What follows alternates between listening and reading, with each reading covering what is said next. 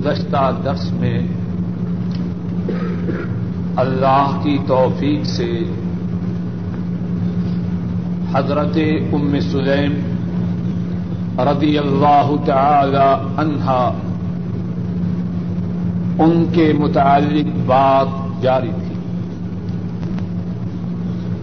اور جو بات عرض کی گئی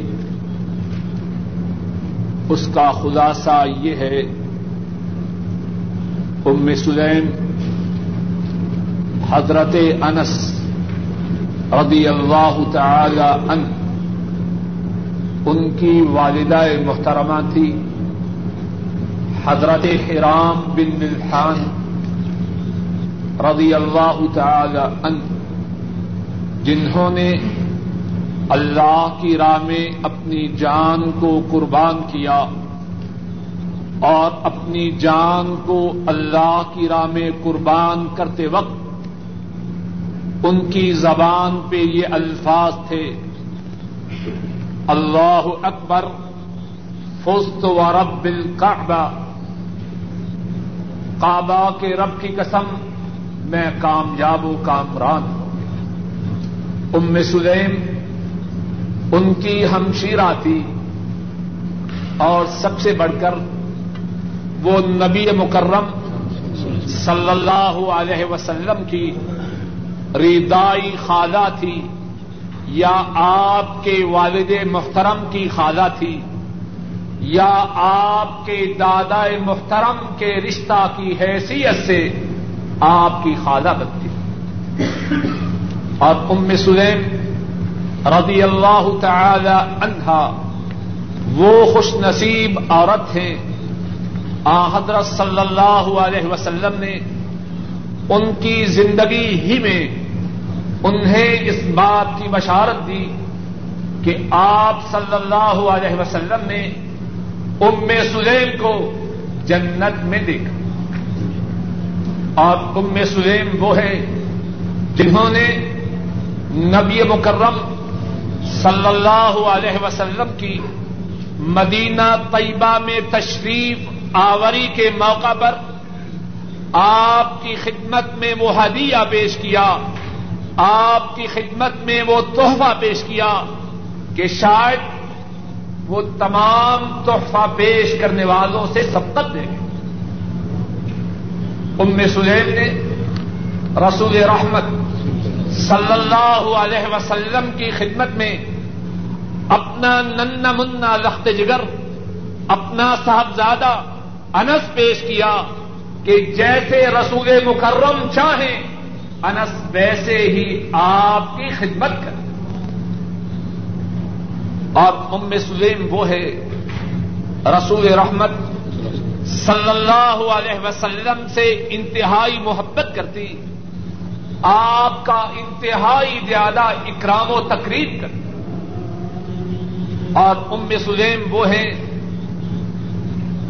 میدان جنگ میں، غزوات میں شرکت کرتے اور آخر میں ام سلیم رضی اللہ تعالی عنہا، ان کے متعلق جو بات عرض کر رہا تھا، وہ بات یہ تھی کہ انتہائی زیادہ صابرہ تھی، مصیبت کے آنے پر صبر کرنے والی تھی۔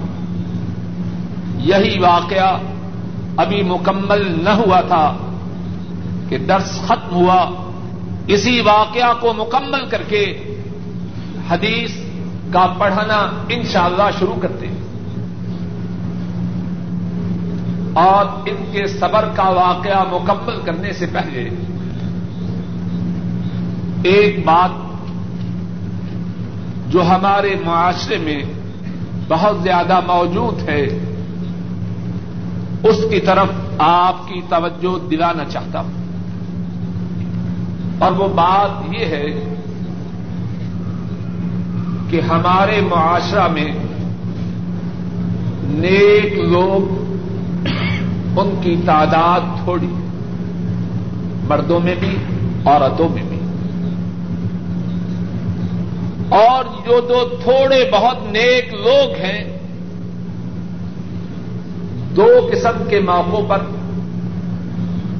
ان کی نیکی میں بہت زیادہ کمی واقع ہوتی ہے۔ ذرا بات کو توجہ سے سنیے۔ نیک لوگوں کی تعداد مردوں میں سے بھی اور عورتوں میں سے بھی برے لوگوں کی تعداد کے مقابلہ میں کم۔ اور یہ جو تھوڑے نیک مرد اور عورتیں ہیں ان میں سے بھی بہت سے دو موقعوں پر دین کو کافی حد تک چھوڑ جاتے ہیں۔ ان دو موقعوں میں سے ایک موقع خوشی کا ہے اور دوسرا موقع غمی کا ہوتا ہے۔ اور انسانی زندگی میں یہ دونوں موقع آتے ہیں۔ کتنے ہی دیندار لوگ ایسے ہوتے ہیں، ان کو اللہ خوشی نصیب کرے، بچے کی شادی ہو۔ وہ عورتیں، جن کا چہرہ شاید آسمان نے بھی نہ دیکھا ہو، بے پڑت ہو جاتی ہے۔ اور بات کہتے ہیں کیا کریں جی؟ خوشی کا موقع کون سا روز روز آتا ہے؟ کتنی بدبختی کی بات ہے۔ اللہ نے خوشی کا موقع عطا فرمایا۔ اسی اللہ کا شکریہ ادا کر۔ اور شکریہ میں سے یہ ہے کہ اس کی تابے داری کر۔ دوسرا موقع، جس موقع پر بہت سے لوگ دین سے دور ہو جاتے ہیں، وہ غمی کا موقع ہوتا ہے۔ غم ہے، دکھ ہے، مصیبت ہے۔ شوہر مر گیا ہے، باپ وفات پا چکا ہے یا بیٹا مر چکا ہے، کتنی عورتیں ہیں۔ ان اس موقع پر اسلام کی تعلیمات کو بھول جاتی یہ بات درست نہیں۔ مسلمان وہ ہے، مرد ہو یا عورت، وہ ہر حالت میں اللہ کا غلام ہے۔ خوشی آئے تب بھی اللہ کا غلام ہے۔ غمی آئے تب بھی اللہ کا غلام۔ ہے ام سلیم رضی اللہ تعالی عنہا۔ غم آتا ہے اور غم بھی معمولی نہیں۔ ان کا لخت جگر، ان کا نور نظر فوت ہو جاتا ہے۔ اور بیٹے کی وفات پر ماں کو جو غم ہے، وہ ماں ہی جانے اس غم کو بیان کرنا آسان نہیں۔ اس غم کا ادراک وہی کر سکتی ہے جو اس غم سے دو چار ہو چکی ہے۔ ام سلیم رضی اللہ تعالی عنہا، صبر کی چٹان ہے۔ استقلال و استقامت کا پہاڑ ہے۔ گزشتہ درس میں واقعہ کا جو حصہ بیان کیا، مختصر طور پر اس کو بھی اور باقی واقعے کو بھی ارض کرتا ہوں۔ ان کا بیٹا بیمار ہے۔ ابو طلحہ ان کے شوہر محترم گھر پہ موجود نہیں۔ گھر والوں سے فرماتی ہیں، کوئی گھر کا فرد میرے بیٹے کی موت کے متعلق میرے بیٹے کے باپ کو نہ بتلا۔ میں اپنے شوہر کو جس انداز سے مناسب سمجھوں گی، اپنے بیٹے کی موت سے آگاہ کروں۔ ابو طلحہ کے آنے پر ابو طلحہ کے سوال پر کہ ہمارا بیٹا کیسے ہے؟ فرماتی ہیں، ہوا اسکن و مما کان۔ ہمارا بیٹا پہلے سے زیادہ اطمینان و سکون میں ہے۔ کہنا آسان ہے، ایسا جواب دینا آسان نہیں ابو طلحہ سمجھتے ہیں، بیٹا شفایاب ہو چکا ہے۔ ام سلیم ان کی خدمت میں رات کا کھانا پیش کرتی ہے ابو طلحہ کھانا تناول فرماتے ہیں۔ اس کے بعد ام سلیم بہترین زیب و زینت کرتی ہے اس دیوالی تعلقات آج ہوتے ہیں۔ اور پھر فرماتی ہیں، میں آپ سے ایک مسئلہ دریافت کرنا چاہتی ہوں۔ اگر کوئی قوم کسی گھر والوں کے پاس امانت رکھے، جب وہ امانت واپس طلب کرے، گھر والوں کو امانت واپس کرنا چاہیے یا واپس کرنے سے انکار کرنا چاہیے۔ ابو طلحہ فوراً فرماتے ہیں، امانت واپس کرنا چاہیے۔ فرماتی ہیں چاہتا سے ابنت ہمارا بیٹا، ہمارے پاس اللہ کی امانت تھی۔ اللہ وہ امانت ہم سے واپس لے چکے۔ اب اس امانت کے چلے جانے پہ صبر کیجیے اور صبر کر کے اللہ سے ثواب کو حاصل کیجیے۔ ابو طلحہ ناراض ہوتے ہیں۔ عجب عورت ہے۔ میرا نور نظر، میرا لخت جگر، اس دنیا سے چل بسا۔ اور تم میرے سامنے کھانا پیش کر رہی ہیں۔ اس دیوالی تعلقات قائم ہو رہے ہیں۔ اور پھر اس طرح بدلا رہے ہیں۔ صبح ہوتی ہے، شکایت لے کے جاتے ہیں۔ رحمت للعالمین صلی اللہ علیہ وسلم کی عدالت میری بیوی نے آج رات مجھ سے یہ معاملہ کیا ہے۔ آپ فرماتے ہیں، تم نے اس دیواجی تعلقات قائم کیے؟ ابو طلحہ عرض کرتے ہیں ہاں اے اللہ کے رسول صلی اللہ علیہ وسلم، آپ فرماتے ہیں بارک اللہ فی لئی لت اللہ تمہاری رات میں برکت ادا فرما وقت گزرتا ہے۔ رسول رحمت صلی اللہ علیہ وسلم، ایک سفر پر روانہ ہے۔ اور اسی سفر میں ابو طلحہ بھی ہیں اور ام سلیم وہ بھی ہے رضی اللہ تعالی عنہما۔ واپس آ رہے ہیں۔ مدینہ طیبہ سے کچھ فاصلے پر ہے رسول کریم صلی اللہ علیہ وسلم، آپ کا طریقہ مبارکہ یہ ہے کہ جب سفر سے واپس آئیں اور یہ معلوم ہو کہ اب مدینہ طیبہ میں رات ہی کو پہنچیں گے، آپ شہر میں داخل نہ ہوتے۔ شہر سے دور ہی رک جاتے۔ آپ رک جاتے۔ صبح کے وقت روانگی کا ارادہ ہوتا ہے۔ اللہ کی قدرت، ام سلیم، انہیں دردیں شروع ہوتی۔ انہیں دردیں شروع ہوتی۔ اور درد اتنی شدید ہے کہ سفر کے قابل نہیں۔ قافلہ مقدسہ قافلہ مبارکہ روانہ ہوتا۔ ہے ابو طلحہ مجبور ہیں۔ کہ ام سلیم کی درد کی وجہ سے سفر پہ روانہ نہ ہو۔ اسی وقت ابو طلحہ اپنے پروردگار سے التجا کرتے ہیں۔ ان کا تعلم و یارب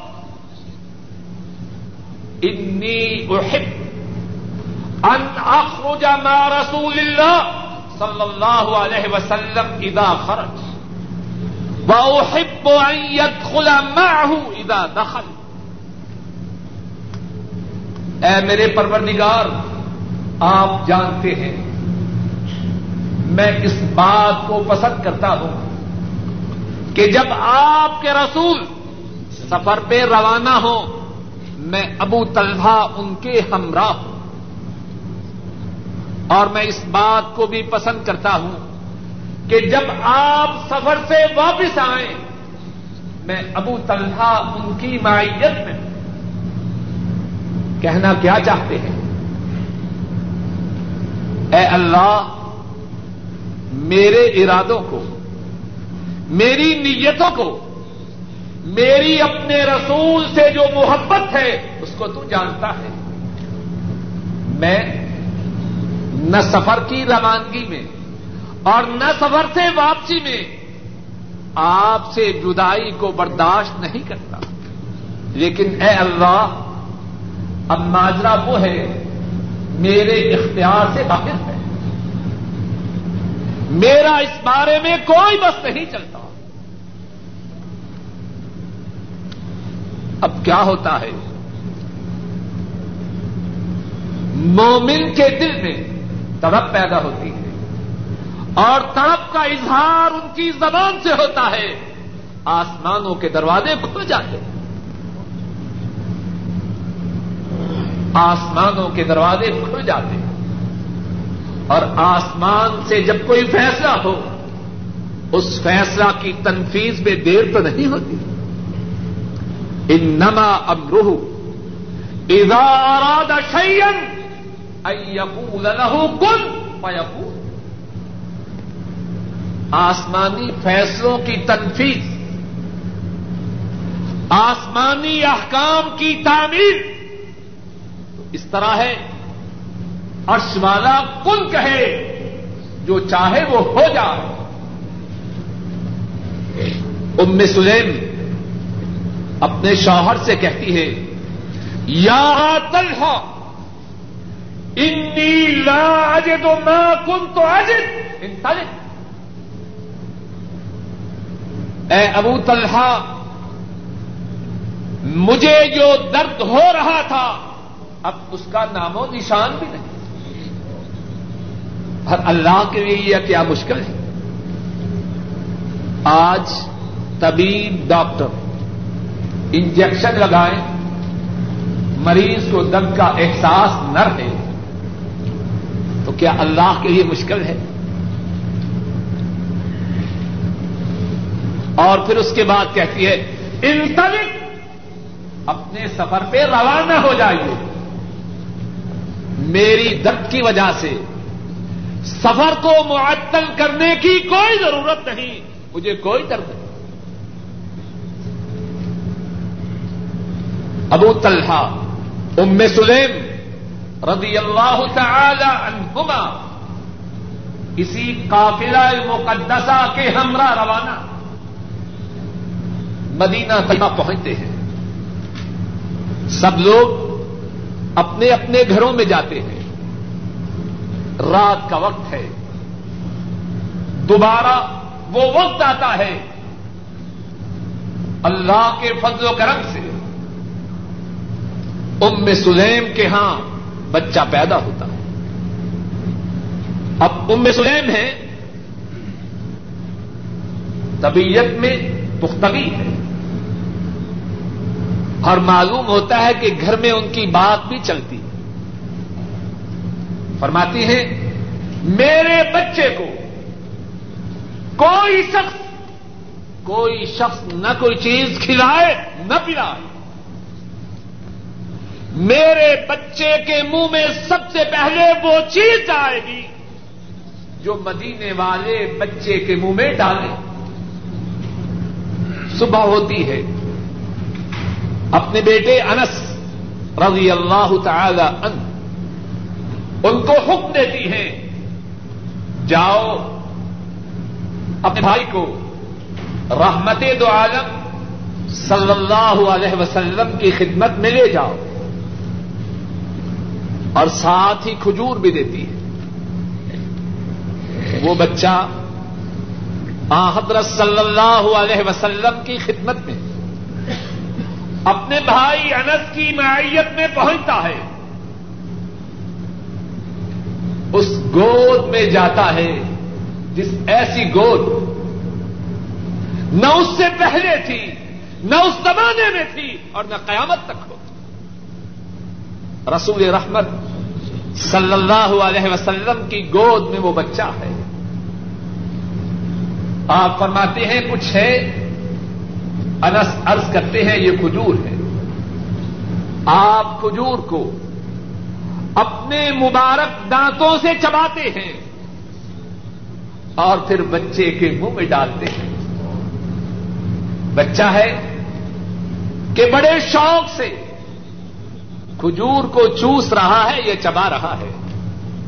آپ پتے ہیں ان گرو الا حب انصار لتم دیکھو، انصار کو کھجور سے کتنا پیار ہے۔ انصاری بچہ ہے نا وہ۔ تو کھجور کو بڑے شوق سے چوس رہا ہے یا چبا رہا ہے۔ آپ فرماتے ہیں، دیکھو انصار کو جیسے باپ ویسے ان کا بچہ۔ انصار کو کھجور سے کتنا پیار ہے۔ آپ اسی پہ بس نہیں۔ رسول کریم صلی اللہ علیہ وسلم اس بچہ کا نام خود تجویز فرماتے ہیں۔ ہم میں سے کتنے ہیں؟ جب ہمارے یہاں بچہ پیدا ہو اس بات کو پسند کرتے ہیں۔ ہمارے بچے کا نام وہ رکھے جو عالم ہو اور عامر ہو، جس کو اللہ نے علم و عمل کی دولت سے نوازا ہو۔ اور اس بچے کا نام کون رکھ رہا ہے؟ اللہ کی مخلوق میں نہ ان سے زیادہ کوئی بڑا عالم ہے اور نہ ان سے زیادہ کوئی عمل کرنے والا ہے۔ آپ اس بچے کا نام عبد اللہ اور پھر اللہ کی رحمتوں کو دیکھیے۔ بچہ فوت ہوا۔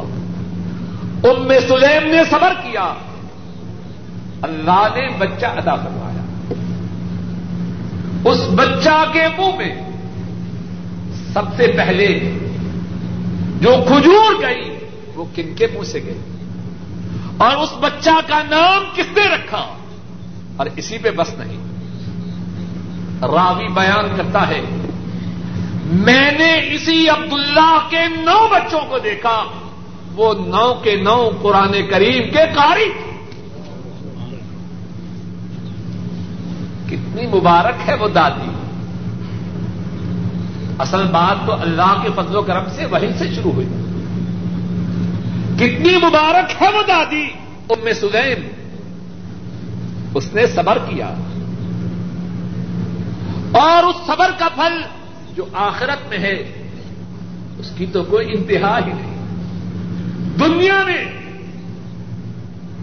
اللہ نے کتنا عمدہ بدلہ ادا فرمایا۔ عبداللہ ادا فرمایا اور عبداللہ کے اولاد میں سے نو ایسے بنائے کہ وہ قرآن کریم کے نو کے نو قاری تھے۔ یہ ام سلیم ہے۔ رضی اللہ تعالی اب اس حدیث میں جو ابھی ہم پڑھیں گے، اس میں وہی آخر صلی اللہ علیہ وسلم کی خدمت میں حاضر ہو رہی۔ بھائی قریب ہو جائیے، اتنی دور نہ بیٹھا دیجیے ام سلیم، رسول کریم صلی اللہ علیہ وسلم کی خدمت میں حاضر ہوتی۔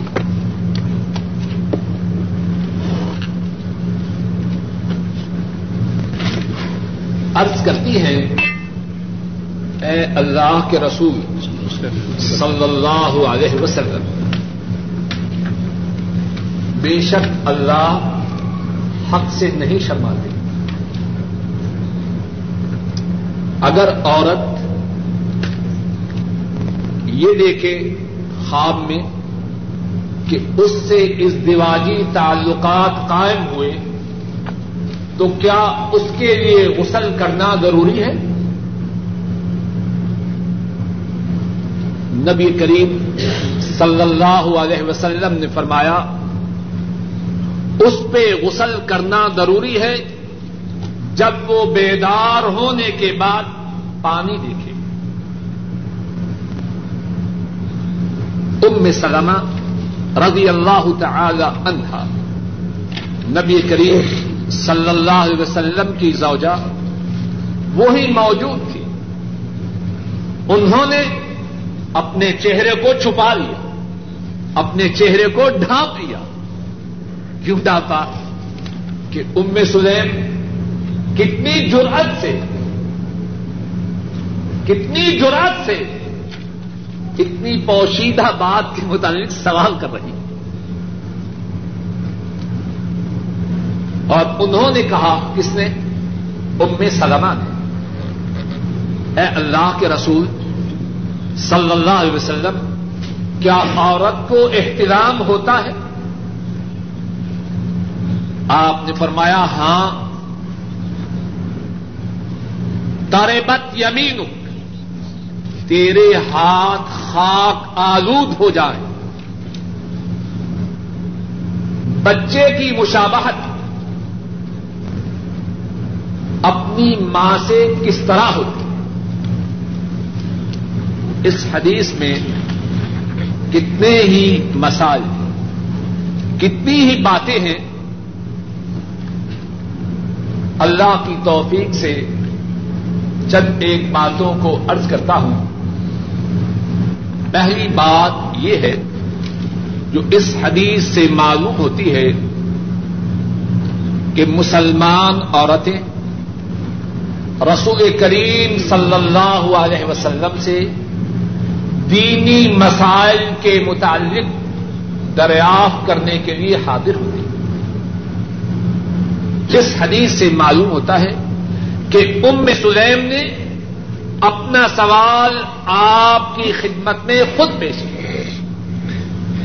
اور بات احادیث سے یہ بھی معلوم ہوتا ہے کہ جو مسلمان عورتیں آتی، وہ اپنے سوالات نبی کریم صلی اللہ علیہ وسلم کی بیگمات، آپ کی ازواج متحرات سے بیان کرتی اور وہ سوالات حضرت صلی اللہ علیہ وسلم پر پیش کرتی۔ دونوں طریقے ثابت ہیں۔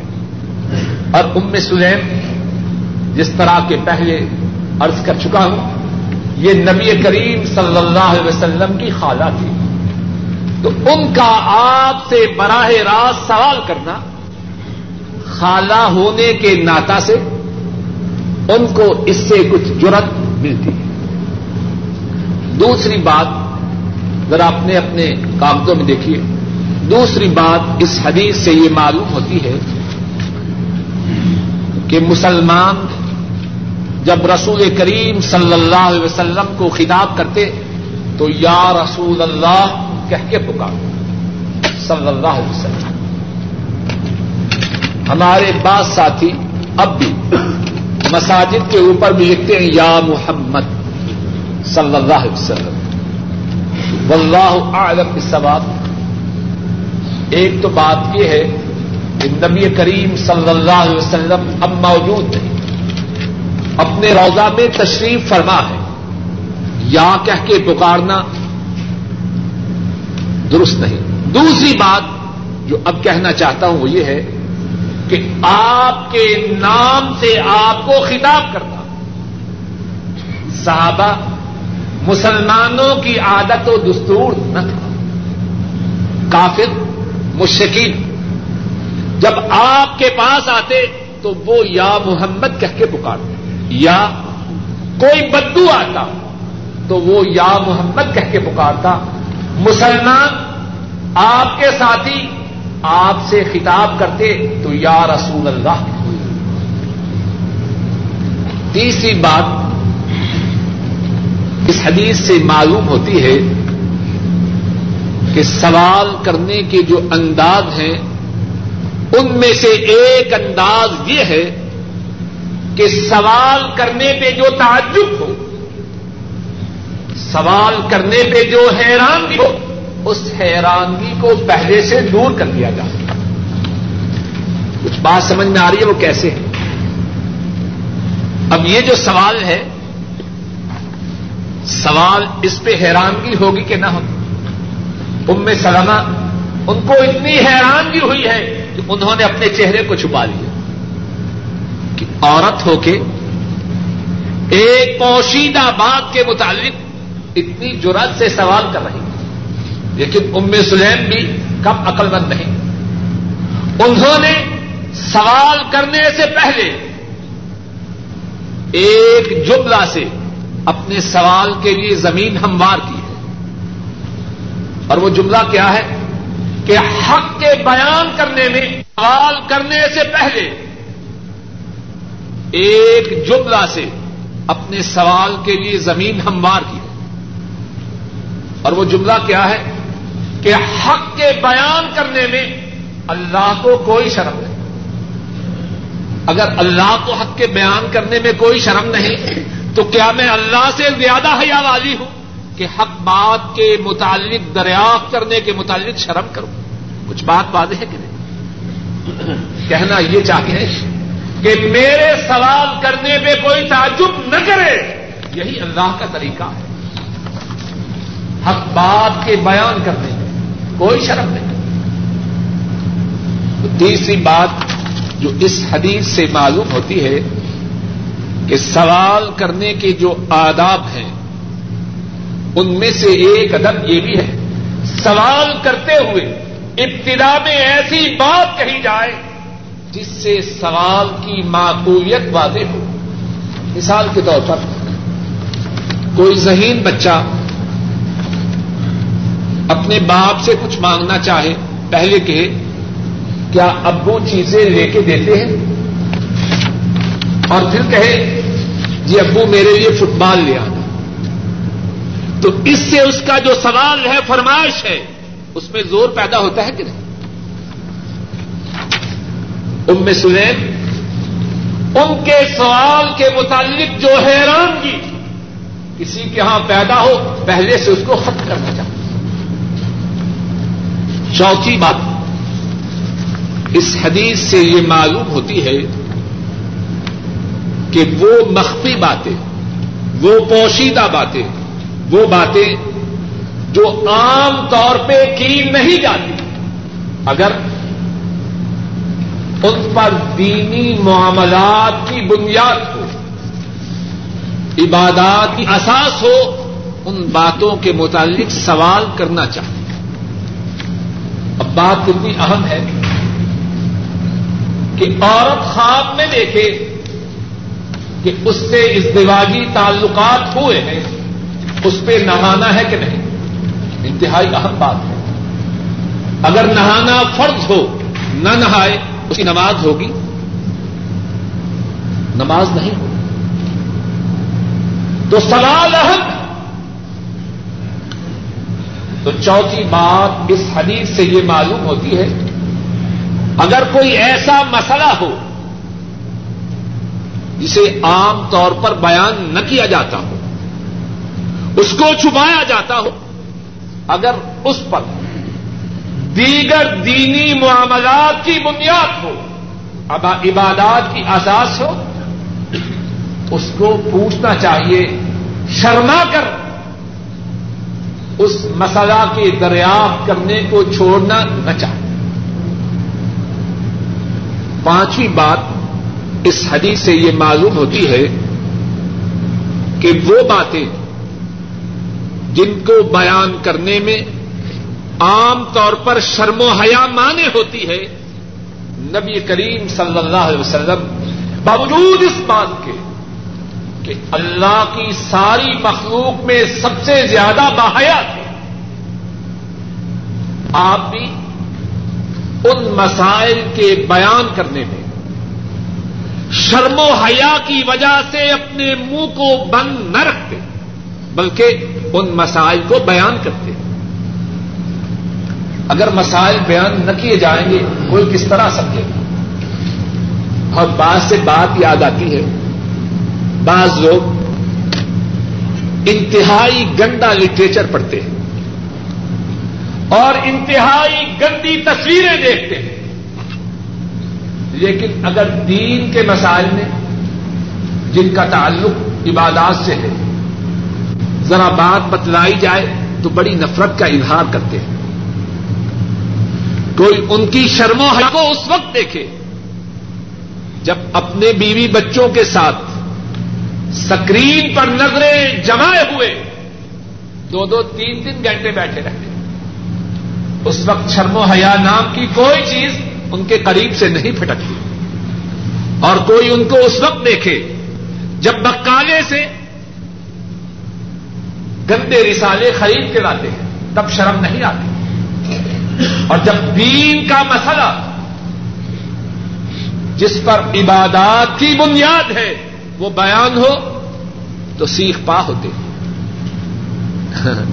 بے وقوفی ہے، کیا وہ اپنے آپ کو رسول کریم صلی اللہ علیہ وسلم سے زیادہ باحیا بشرم سمجھتے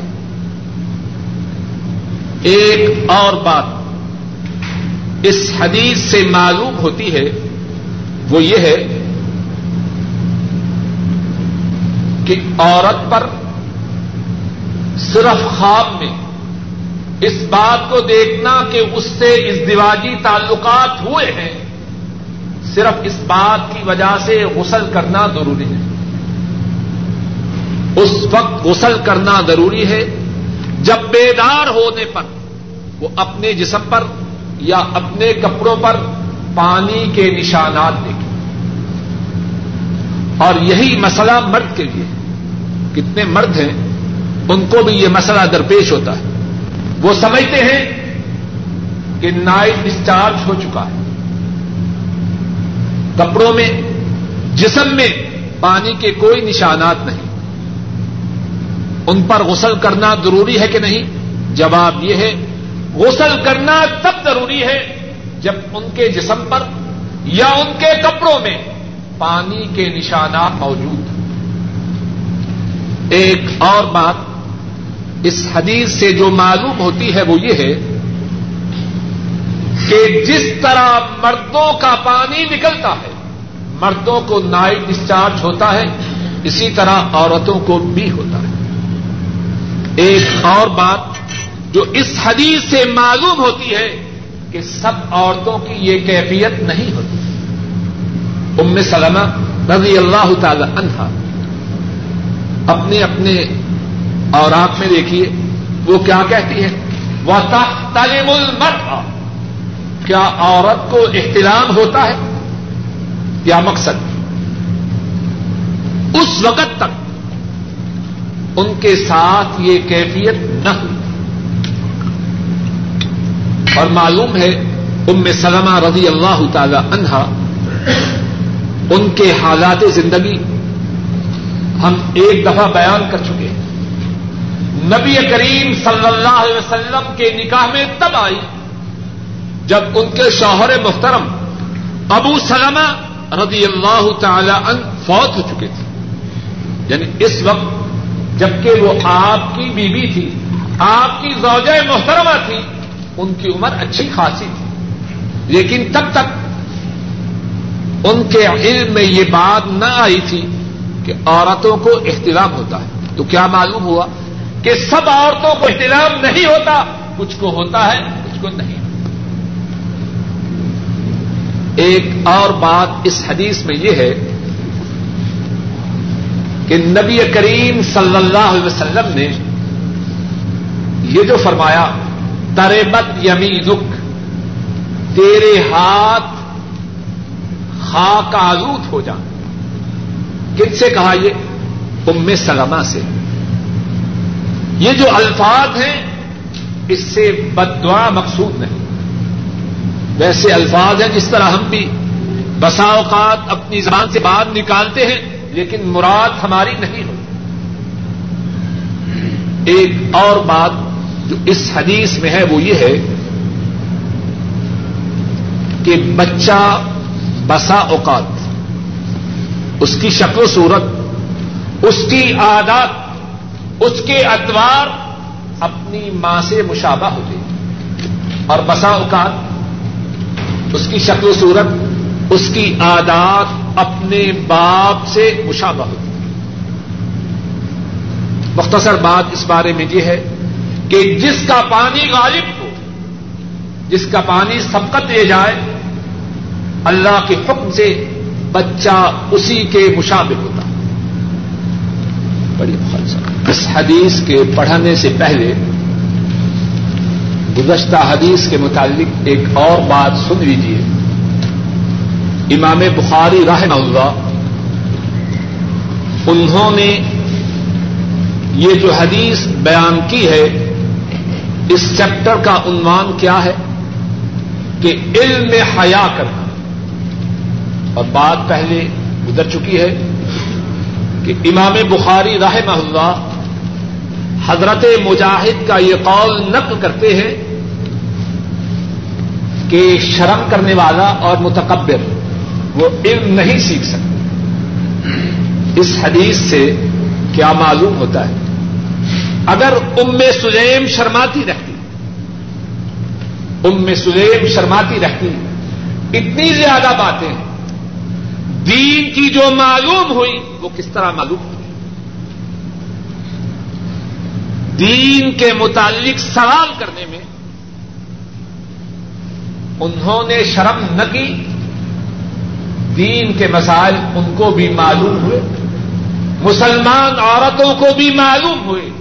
اور قیامت تک جتنے مسلمان آئیں گے، ان مسائل سے آگاہ ہوں۔ گے اگر شرماتی رہتی، تو یہ مسائل کیسے معلوم ہوتے قال حدثنا اسماعیل، قال حدثني مالك ان عبد الله بن دینار ان عبد الله بن عمر رضي الله تعالى عنهما ان رسول اللہ صلی اللہ علیہ وسلم قال،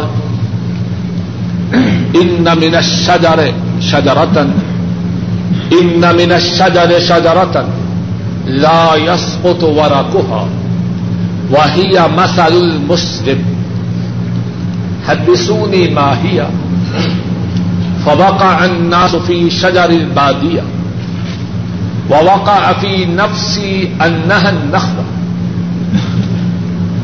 قال عبد الله فاستحييت فقالوا يا رسول الله صلى الله عليه وسلم أخبرنا بها فقال رسول الله صلى الله عليه وسلم هي النخلة قال عبد الله فحدثت أبي بما وقع في نفسي فقال لن تكون قلتها احب الي من ان يكون لي كذا وكذا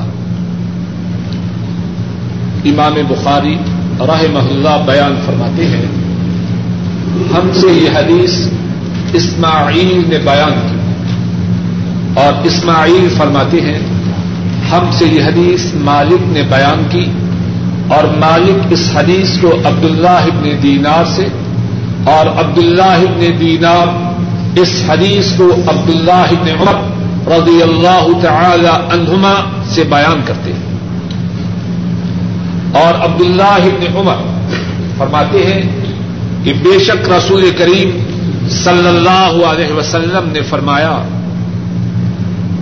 درختوں میں سے ایک درخت ایسا ہے کہ اس کے بتلاؤ کہ وہ درخت کون سا ہے؟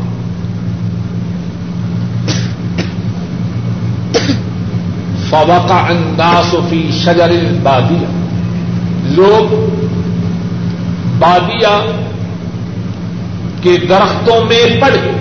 ہر شخص اپنے اپنے خیال کے مطابق بتلانے لگا کہ وہ درخت وہ ہے۔ اور میرے دل میں خیال پیدا ہوا کہ وہ کھجور کا درخت اس کے دل میں عبداللہ ابن عمر کے دل میں۔ عبداللہ کہتے ہیں، میں نے حیا کی، میں نے شرم کی اور چپ رہا۔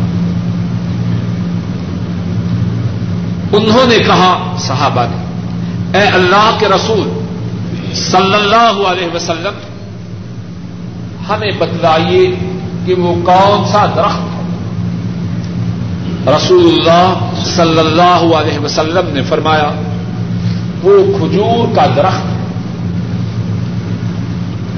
عبداللہ کہتے ہیں، میں نے اپنے باپ کو بتلایا، ان کے باپ کون ہیں؟ عمر فاروق۔ میں نے اپنے باپ کو بتلایا کہ میرے دل میں کیا خیال آیا۔ تھا مقصد یہ، میں نے اپنے باپ کو بتلایا کہ میرے دل میں یہی خیال آیا تھا کہ وہ کھجور کا درخت ہے۔ تو انہوں نے کہا یعنی عمر رضی اللہ تعالی عنہ۔ اگر تو کہہ دیتا کہ وہ کھجور کا درخت ہے، تو میرے نزدیک یہ بات فلاں فلاں چیز سے زیادہ پیاری ہوتی اس حدیث میں کتنی ہی باتیں ہیں۔ پہلے یہ حدیث گزر چکی ہے۔ لیکن کافی چہرے ماشاء اللہ نے ہیں تو جو باتیں پہلے بیان کی جا چکی ہیں، ان میں سے کچھ باتیں دوبارہ ارض کرتا ہوں۔ ایک بات تو یہ ہے کہ بات سمجھانے کے کتنے ہی انداز ہیں۔ بات سمجھانے کے کتنے ہی انداز ہیں۔ اور بات سمجھانے کے طریقوں میں سے ایک بہترین طریقہ یہ ہے کہ جس کو بات کا سمجھانا مقصود ہو، اس سے سوال کیا جائے۔ بعض لوگ ہیں، ہمیشہ واد و نصیحت کرتے ہیں۔ اپنے بچوں کو، اپنے گھر والوں کو، اپنے شاگردوں کو۔ ان کو بات کہنے کا موقع نہیں دیتے اپنی ہی سناتے ہیں۔ ٹھیک ہے لیکن ہمیشہ یہ انداز درست ہے۔ اگر آدمی ہمیشہ سنانے کی بجائے کبھی ان سے پوچھے بات میں ان کو شریک کرے، تو شاید یہ طریقہ بات کے سمجھانے میں بہت زیادہ ممد و معامد ہو۔ نبی کریم صلی اللہ علیہ وسلم بات سمجھانا چاہتے ہیں، لیکن بات بتلا نہیں رہے سوال رہے فرما رہے ہیں، درختوں میں سے ایک درخت مسلمان کے مانند ہے۔ بتلاؤ وہ درخت کون سا ہے؟ دوسری بات، اس حدیث سے یہ معلوم ہوتی ہے کہ سمجھانے کے جو بہترین انداز ہیں، ان میں سے ایک انداز یہ ہے کہ مثال دے کے سمجھایا جائے مثال کے دینے سے سننے والے کے لیے بات کو سمجھنا آسان ہوتا ہے۔ مثال دے رہے ہیں کہ درختوں میں سے ایک درخت وہ مسلمان کے مانند۔ تیسری بات، اس حدیث سے یہ معلوم ہوتی ہے کہ نبی کریم صلی اللہ علیہ وسلم باوجود اس بات کے کہ امت کے قائد تھے۔ امت کے امام تھے، حاکم وقت تھے، قاضی عالم تھے سپا سیرار تھے۔ لیکن اپنے ساتھیوں سے کس طرح گلے ملے ہوئے؟ اس طرح کون بات کرتا ہے؟ اور تو اور، ہم میں سے کتنے ہیں، اپنے بچوں سے بھی اس طرح نہیں گلتے ملتے۔ فاصلہ رکھتے ہیں۔ نبی کریم صلی اللہ علیہ وسلم اپنے اور اپنے ساتھیوں کے درمیان وہ دوری اور فاصلہ نہ رکھتے چوتھی بات یہ معلوم ہوتی ہے کہ عبداللہ ابن عمر جو اس مجلس میں شاید سب سے چھوٹے تھے یا چھوٹوں میں سے ایک تھے، ان کے ذہن میں صحیح جواب آیا۔ باقی صحابہ میں سے کسی نے صحیح جواب نہ دیا۔ کیا معلوم ہوا؟ بسا اوقات چھوٹے کا مشورہ بڑوں سے زیادہ قیمتی اور درست ہوتا بعض باپ، بعض بڑے بھائی، ان کی عادت ہوتی ہے کہ چھوٹا بات کہے، فوراً جھاڑ دیتے ہیں، چپ رہو، تمہیں کیا سمجھتے بڑا ہونا ضروری نہیں کہ بڑے کا ہر مشورہ درست ہو اور چھوٹا ہونا ضروری نہیں کہ اس کا ہر مشورہ غلط ہو بڑے کا احترام اسلام میں ضروری ہے، اس میں کوئی شک نہیں۔ لیکن کئی دفعہ ایسا ہوتا ہے کہ چھوٹے کا مشورہ بڑوں سے زیادہ قیمتی ہوتا۔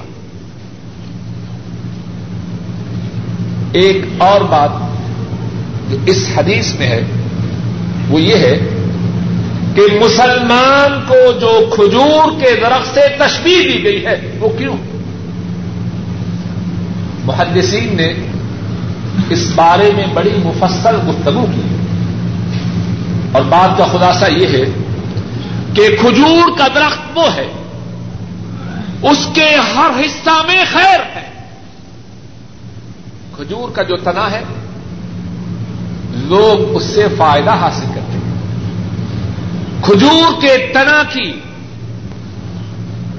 اس کے تنا کے اوپر جو چھال ہے، اس سے لوگ فائدہ حاصل کرتے ہیں۔ کھجور کی جو شاخیں ہیں، لوگ اس سے فائدہ حاصل کرتے ہیں۔ اور جو کھجور ہے، اس سے فائدہ حاصل کرتے ہیں۔ اور کھجور کے اندر جو گتھلی ہے، وہ جانوروں کی خوراک ہے۔ کھجور کے درخت کا کوئی حصہ ایسا نہیں جو فائدہ سے خالی ہو۔ اور مسلمان وہ بھی اللہ کے فضل و کرم سے سراپا خیر ہے۔ وہ اپنی زندگی کے ہر شعبہ میں انسانیت کے لیے، مسلمانوں کے لیے اللہ کے فضل و کرم سے خیریت و آفیت کا سبب ہے۔ باپ ہو تب بھی بنا ہے، ماں ہو تب بھی بنی ہے، بیٹا ہو تب بھی بنا ہے۔ بیٹی ہو تب بھی اس میں خیر ہے، پڑوسی ہو تب بھی اس میں خیر ہے، استاد ہو تب بھی اس میں خیر ہے، شاگرد ہو تب بھی اس میں خیر ہے، پڑوسی ہو تب بھی اس میں خیر ہے، حاکم ہو تب بھی اس میں خیر ہے، محکوم ہو تب بھی اس میں خیر۔ جس طرح کھجور کے درخت ہر حالت میں اس میں نفع ہی نفع ہے، اسی طرح مسلمان ہر حالت میں اس سے خیر ہی ملتی۔ اور ذرا اسی آئینہ میں کہنے والا بھی اور سننے والے بھی اپنے چہروں کو دیکھیں ہم کیسے؟ اللہ من شاء اللہ جہاں ہے لوگوں کے لیے مصیبت۔ باپ ہیں تو اولاد کے حق کو شاید ہی پورا کرتے۔ ہیں خامد ہیں تو بیویوں کے حق کو شاید ہی پورا کرتے۔ ہیں ماں ہے تو شاید ہی اولاد کے حق کو پورا کرتے۔ ہیں بیوی ہے تو شوہر کے حقوق کو تلف کرتی پڑوسی ہیں تو ان پہ ظلم کرتے ہیں مسلمان ہیں تو اپنے بھائیوں کی ٹانگ کھینچتے حقیقی مسلمان، وہ سراپا خیر ہے۔ اور جھوٹا مسلمان، وہ سراپا شر۔ ایک اور بات اس حدیث میں ہے اور اسی بات کے لیے امام بخاری راہ محلہ اس حدیث کو اس بات پہ لائے ہیں کہ عبداللہ ابن عمر سوال کا صحیح جواب ان کو معلوم ہو گیا، لیکن انہوں نے یہ جواب نہ دیا۔ تو نتیجہ کیا ہوا؟ نبی کریم صلی اللہ علیہ وسلم سے جو شاباش ملنی تھی آپ سے جو دعائیں ملتی تھی وہ ملی یا نہ ملی؟ اس وقت اگر وہ صحیح جواب دیتے، صحیح جواب کوئی بھی دے، سوال کرنے والے کو خوشی ہوتی۔ اور جب جواب دینے والا ننا منا بچہ ہو، بڑے بڑوں بڑوں بڑوں کا جواب غلط ہو، بچے کا جواب درست ہو تو رحمت اللہ صلی اللہ علیہ وسلم سے کتنی دعائیں پاتے لیکن جھجکتے رہے، شب محسوس کرتے رہے، جواب کو نہ دے سکے۔ اس وقت جو شاباش ملنی تھی، جو دعائیں ملنی تھی، وہ اس وقت کی دعاؤں کو نہ لے سکے۔ تو علم میں شرم و حیا سے فائدہ ہوا یا نقصان؟ اور اسی لیے حضرت عبداللہ کے باپ حضرت عمر فرماتے ہیں، اگر تو اس وقت اس مجلس میں یہ جواب دے دیتا تو مجھے کتنی زیادہ خوشی ہوتی۔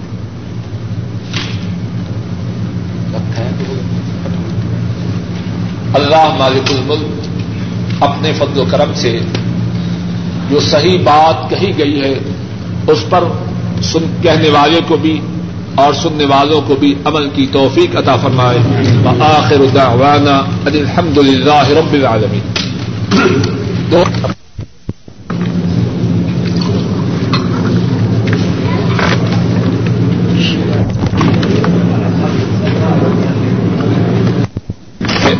بخاری صاحب، گزشتہ درس میں اوپر آواز نہیں گئی۔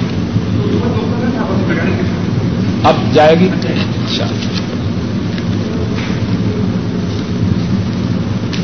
ایک سوال یہ ہے کہ درود تاج درود تاج اور درود رکھی، یہ کون سی حدیث شریف سے ثابت ہے؟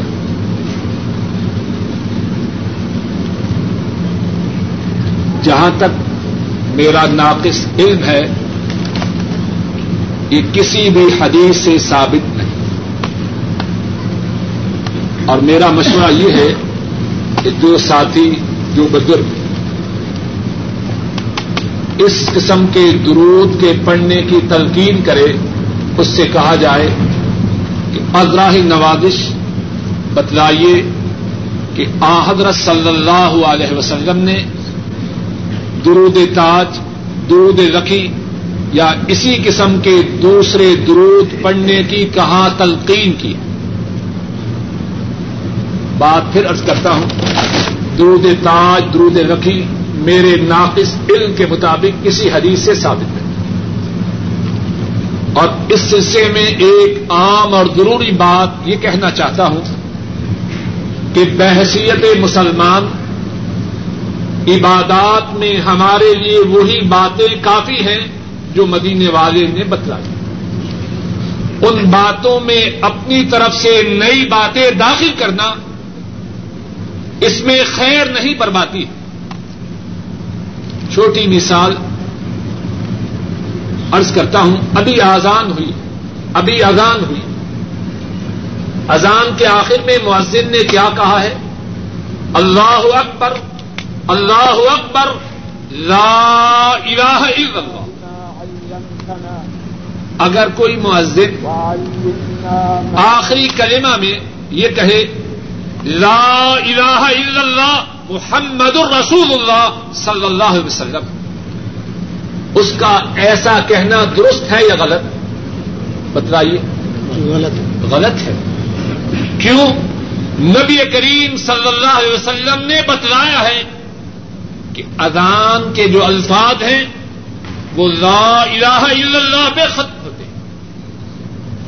محمد الرسول اللہ صلی اللہ علیہ وسلم کہنا ویسے اتنا ضروری ہے۔ اگر کوئی شخص آپ کی بےست کے بعد اپنی ساری زندگی ایک اللہ کی عبادت میں بسر کرے، ساری زندگی سیدے میں رہے، لیکن محمد الرسول اللہ اس کی گواہی نہ دے، ایسا شخص جہنمی ہے۔ آپ کی بےسط و رسالت کے بعد آپ پر ایمان نہ لانے والا، آپ کی رسالت کی گواہی نہ دینے والا، اس کی نجات نہیں۔ صحیح مسلم میں ہے، حضرت ابو حریرا رضی اللہ تعالی عنہ وہ بیان کرتے ہیں، نبی کریم صلی اللہ علیہ وسلم نے فرمایا ولدی نفسی بید لا يسمع بي احد من هذه الامه يهودي ولا نصراني ثم يموت ولم يؤمن بي الا كان من اصحاب النار۔ فرمایا، اس ذات کی قسم جس کے قبضہ قدرت میں میری جان ہے۔ کوئی یہودی، کوئی عیسائی اگر وہ میرے متعلق سن لے لیکن مجھ پہ ایمان نہ لائے، تو اس کا ٹھکانہ جہنم کی آگ ہو۔ محمد الرسول اللہ صلی اللہ علیہ وسلم اس بات کی گواہی دینا کتنا ضروری ہے، لیکن اذان میں نہیں۔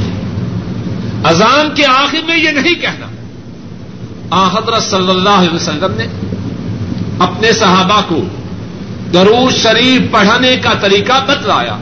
کیا درود تاج، درود لکھی یا اسی قسم کے دوسرے درود جو پاک و ہند کے بعض لوگوں میں چلتے ہیں، کیا وہ بتلائے؟